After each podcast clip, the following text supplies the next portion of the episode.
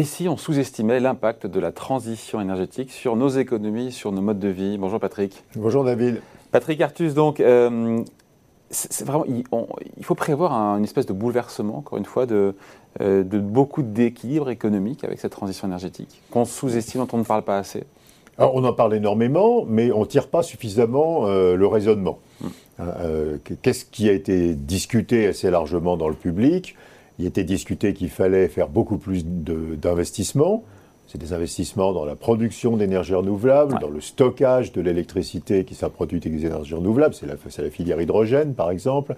C'est des investissements dans la décarbonation de l'industrie. Vous savez que c'est essentiellement trois industries, hein, ciment, acier et aluminium. C'est des investissements dans l'isolation dans thermique des bâtiments, des vieux logements.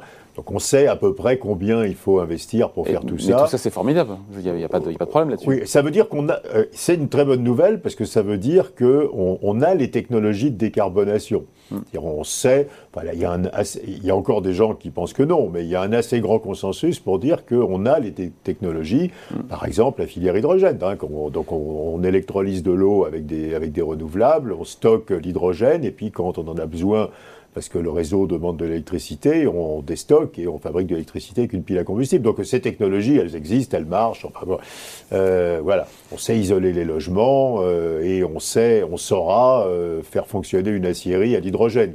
Donc mm. les technologies existent.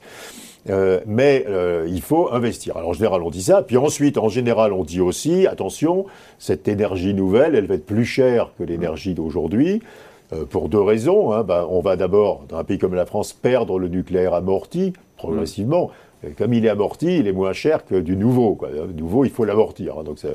Et puis deuxièmement, euh, il y a les coûts de stockage. Hein. Donc quand vous fabriquez de l'électricité avec des renouvelables et que vous devez la stocker, bah, il faut des électrolyseurs pour faire de l'hydrogène, des sites de stockage, du déstockage. Et où est le problème? Ça coûte plus bah, cher. Ça coûte de l'argent. Il faut acheter des électrolyseurs, il faut gérer des sites de stockage, il faut acheter des piles à combustible, il faut créer un réseau plus vous aurez d'énergie de, renouvelable, plus il va falloir interconnecter l'Europe. Hmm. Parce qu'il y aura un jour du vent en Pologne et le lendemain du vent en Espagne. Il faudra être capable de faire circuler l'électricité. Donc il faut un gigantesque réseau interconnecté européen. Enfin, donc tout ça coûte de l'argent. Alors, c'est la plupart des estimations convergent vers l'idée que le prix de l'électricité en euros constants va doubler dans les 20 prochaines années hein, par rapport au prix d'aujourd'hui. Avec quelle part de renouvelable dans le mix? Ah bah, alors, euh, ça dépend. Alors, en Europe, euh, en 2050, ça sera pratiquement que des renouvelables, et la France sera sans doute une exception où il y aura probablement 50% de nucléaire et 50% de renouvelables. Mais, en fait, le marché européen est complètement intégré. Euh, le nucléaire, il, va servir toute l'Europe, je dirais, parce qu'on a, forcément, avec du renouvelable, un marché européen qui sera complètement interconnecté tout le temps. Quoi. Que nous, il faudra aller chercher le vent et l'électricité là où il y en, en Quoi ce sont des bouleversements pour le coup? Alors, alors on s'arrête d'habitude là. Hein, on dit, bah voilà, on a bien compris, il va falloir investir plus, il va falloir que les, les prix d'énergie vont être plus chers. Après, il faut faire le bouclage macroéconomique de ça. Euh, on va détruire du capital. Ah, ça, c'est la troisième euh, entrée dans le raisonnement. tout ce qui bah, est lié aux bah, énergies fossiles. Bah, on va fermer des centrales au charbon en Allemagne. Euh, on va fermer des usines, des aciéries qui utilisent des énergies fossiles pour fabriquer de l'acier. On va fermer les usines de voitures thermiques, mm. voilà, etc. Donc on va détruire Mais pour en ouvrir capital. Oui, et on investit, ce qu'on dit avant, pour mettre un nouveau capital à la place de ce capital qu'on détruit. Mais ces investissements, ne on n'aura pas plus de production. Si vous êtes un constructeur automobile et que vous passez du thermique à l'électrique, vous allez produire le même nombre de voitures en mm. faisant d'énormes investissements, mais à la fin, vous produisez le même nombre de voitures. C'est un, sidérurgiste qui passe à l'hydrogène, vous fabriquez le même nombre de tonnes d'acier, donc vous n'avez pas plus de revenus, mais vous devez investir énormément. Alors là, les économistes commencent à comprendre que si vous devez investir plus avec le même revenu, il faut consommer moins. Et ça, bah, parce que le, revenu, ça se partage à chaque instant entre ce qu'on consomme et ce qu'on épargne qui finance les investissements. Donc, si vous voulez épargner plus pour financer des investissements, il faut bien consommer moins. Donc, quand ah, on dit ça, on l'a pas dit. Ça, on l'a pas, bah, dit, l'a pas dit. Et c'est là que ça commence à être gênant, c'est qu'on n'a pas dit que la vraie décroissance, c'est pas qu'on aura moins de PIB. On n'aura pas moins de PIB parce qu'on aura beaucoup plus d'investissements. Mais la vraie décroissance, c'est qu'il va falloir épargner plus pour être capable de faire ces investissements. Et qui doit épargner alors? Bah, Alors, c'est les consommateurs. Donc, évidemment, il y a une forme de décroissance qui va apparaître. C'est, on va devoir consommer moins collectivement pour qu'il y ait plus d'investissement. Mais parce qu'on aura moins de pouvoir d'achat ou parce qu'on va s'auto... Alors, alors, euh, comment ça va se faire? Bah, Si l'investissement est fait par des entreprises privées, elles vont devoir avoir les marges bénéficiaires qui leur permettent de les faire, donc elles vont monter leur prix, par exemple, hein, et donc on aura une perte de pouvoir d'achat. S'il est fait par l'État, bah, il devra lever des impôts pour financer ces investissements, et donc il y aura plus de pression fiscale. Mais à la fin, il y a une équation qui est très simple. Même, même PIB, davantage d'investissement, bah, donc moins de consommation. Et ça, c'est la vraie décroissance qu'on va avoir. C'est pas la décroissance du PIB. Pas, pas, pas en absolu, mais en relatif. Ah, on, va, une, on, aura, on va tous devoir épargner davantage pour, pour financer ces investissements que nous devons faire. Pas sûr que tout pendant, bien, pendant 20 ans. Et bien saisi ça. Ah oui, mais il faut l'expliquer. Hein. Euh, alors après, il y a l'autre question, évidemment, c'est la hausse des prix de l'énergie qui crée un énorme problème d'inégalité de, de, revenus, puisque plus on a un revenu faible, plus l'énergie, c'est un poids important du budget. C'est 15% du budget pour les 20% de Français qui ont les revenus les plus faibles, c'est 5% pour ceux qui ont les revenus les plus forts, hein, toute forme d'énergie confondue.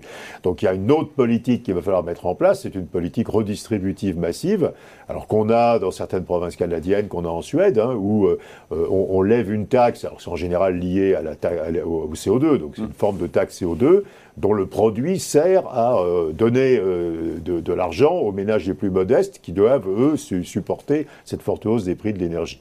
Donc ça, c'est un sujet redistributif.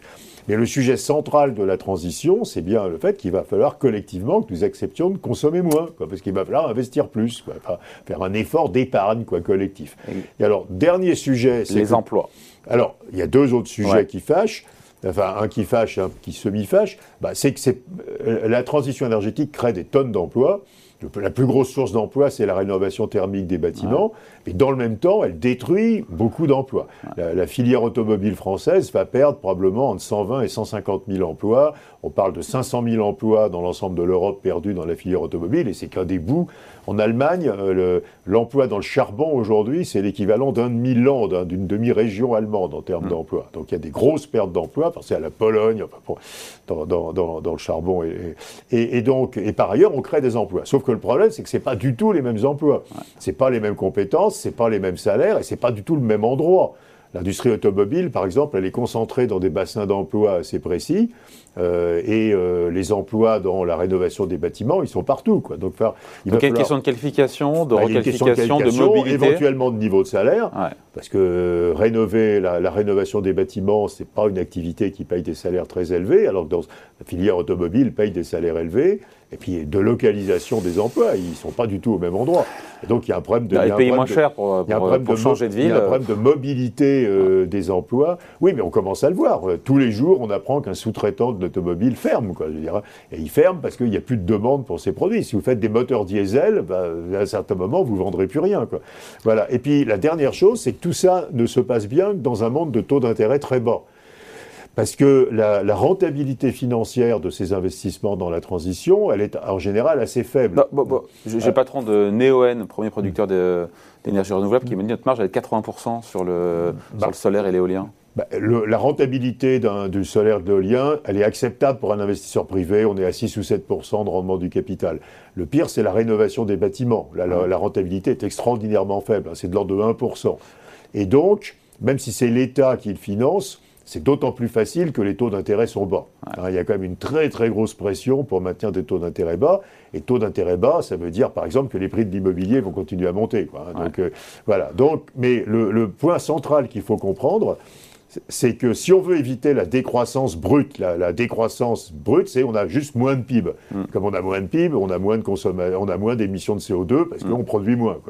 Si on veut euh, rester sur une trajectoire de croissance du PIB qui est à peu près la même qu'aujourd'hui, bah, il faut investir énormément pour décarboner l'économie. Mm. Et si on doit investir énormément pour décarboner l'économie, alors que dans le même temps on détruit des capacités de production, donc on n'a pas plus de PIB, il bah, faut consacrer une plus grande partie du PIB à investir. Euh, euh, moins de consommation, pardon, euh, des hausses d'impôts potentielles pour financer ces investissements euh, publics. Euh, enfin, pardon, des formations qualifiantes, devoir être moins bien payé dans les nouveaux jobs qui ne sont pas à bah, l'endroit où on vit. Pardon, c'est pas des bonnes nouvelles tout non, ça Non, alors évidemment, après on peut regarder plus loin dans le temps. Dans 20 ans, on aura un capital neuf, en plus décarboné, par rapport au capital ancien.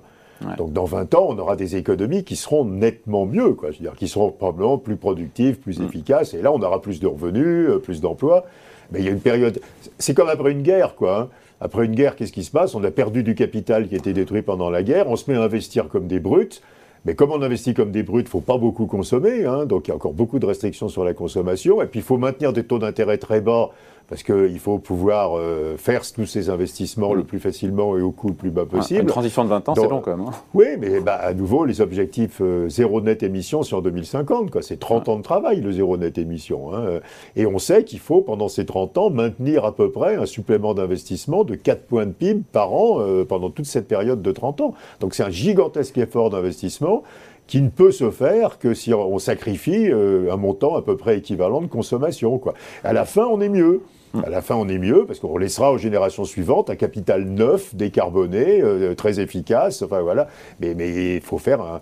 C'est vraiment l'après-guerre, quoi. Les fin des années 40, années 50, c'est très dur, on consomme peu, les taux d'intérêt sont très très bas par rapport à l'inflation, ça tue les dettes et on investit comme des brutes. Et à partir des années 60, c'est les 30 glorieuses parce qu'on a investi un capital très moderne. Quoi. Hein. Voilà, donc on voulait vous parler de cette transition énergétique qui va chambouler, en tout cas sur les prochaines décennies. Mm.